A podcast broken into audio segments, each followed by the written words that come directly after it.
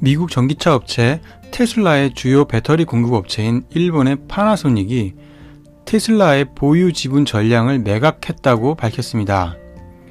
최근 테슬라가 한국과 중국으로 배터리 공급 다변화에 나서면서 양사 간의 전략적 제휴가 끝난 것이 아니냐는 평가가 나오고 있습니다.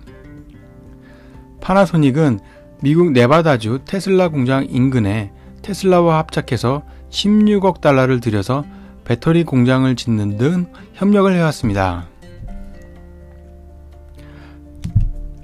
가상화폐인 비트코인을 깎아내리면서 도지코인을 뛰어온 일론 머스크 테슬라 CEO와 대표적인 비트코인 옹호란자인 트위터의 CEO 잭 도시가 오는 7월 21일 개최되는 비트코인 컨퍼런스인 더 비월드에서 비트코인을 주제로 맞짱 토론을 하기로 합의했습니다. 비트코인 가격이 최저 마지노선인 3만 달러 선을 지키기 위해서 등락을 거듭하고 있습니다.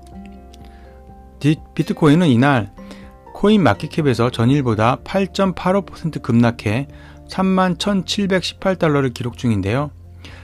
전일까지만 해도 비트코인은 저가 매수 덕분에 3만 5천 달러 선을 다시 회복한 바 있습니다. 한편 사상 최고 기록을 경신 중인 뉴욕 증시는 혼조세 중인데요. 다우와 S&P 500 지수는 오르고 나스닥은 소폭 하락했습니다. 미국 플로리다주 아파트 붕괴 참사로 159명 가까이 실종된 가운데 이 중 중남미 6개국에서 최소 31명이 실종된 것으로 집계됐습니다. 실종자 명단에 오른 파라과이 대통령 부인의 자매 가족은 코로나19 백신을 맞으러 사고 현장에 머물렀던 곳으로 전해졌습니다. 또한 칠레의 전 대통령인 미첼 바첼레트의 사촌도 아파트 붕괴 이후 연락이 닿지 않고 있다고 실종자의 딸을 인용해 보도됐습니다. 칠레 대통령을 두 차례 역임한 바첼레트는 현재 유엔 인권 고등 판무관입니다. 한편 미국 플로리다 아파트 붕괴 참사와 관련해 지속적인 건물 침하와 함께 수십 년간 바닷물이 건물에 스며들었을 수 있는 가능성이 있다고 미국의 현지 구조공학 전문가의 평가가 나왔습니다.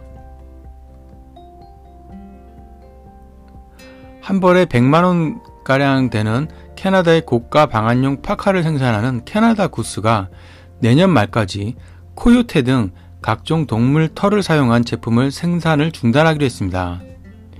캐나다 구스는 이번 결정으로 5%에서 10% 가까운 매출 감소가 예상됩니다. 캐나다 구스는 그러나 거위 깃털을 사용하는 다운 자켓 생산은 계속할 방침입니다.